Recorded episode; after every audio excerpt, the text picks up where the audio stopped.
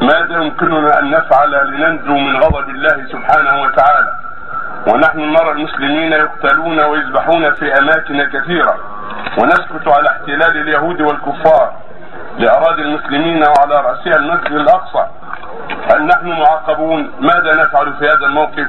أفيدونا. جزاكم الله خيرا. على كل مسلم أن الحق حسب اجتهاده وبصره فيدعو للمسلمين بالتوفيق والهداية ويجمع كلمة مع الهدى ويدعو للمظلومين أن ينصروا وأن يسهل الله لهم ان ينصرهم وياخذوا بأيديهم من الحق وعليه هو أن يتبصر في دينه وأن يتفقه في دينه وأن يساهم بما يستطيع من أمر المعروف ونهي عن منكر ودعوة إلى الله وارشاد إلى الخير.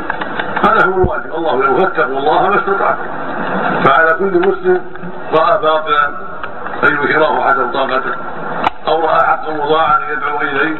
وعليه يدعو للمسلمين فإن المسلمين شيء واحد وبناء واحد. عليهم أن يتعاونوا في الدعاء وبالتكاتف وبالمال وبكل ما يستطيعون. ولا يكلف الله نفسا إلا وسعها.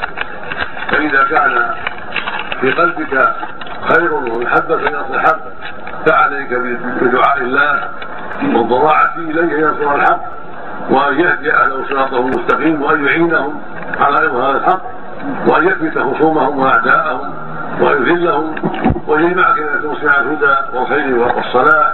وعليك أن تفعل ما تستطيع من أمر المعروف والنهي عن المنكر بالحكمه حسب الطاقة بيدك واللسان والقلب وعليك أن تتفقه في دينك حتى تكون على بصيرة وعلى بينة فيما تأمر وفيما تنهى عنه.